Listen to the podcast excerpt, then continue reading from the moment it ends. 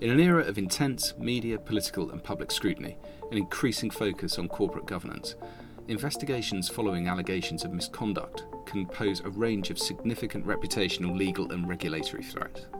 More than ever, organisations undertaking investigations have to balance their legal and regulatory obligations alongside how to preserve their corporate reputation.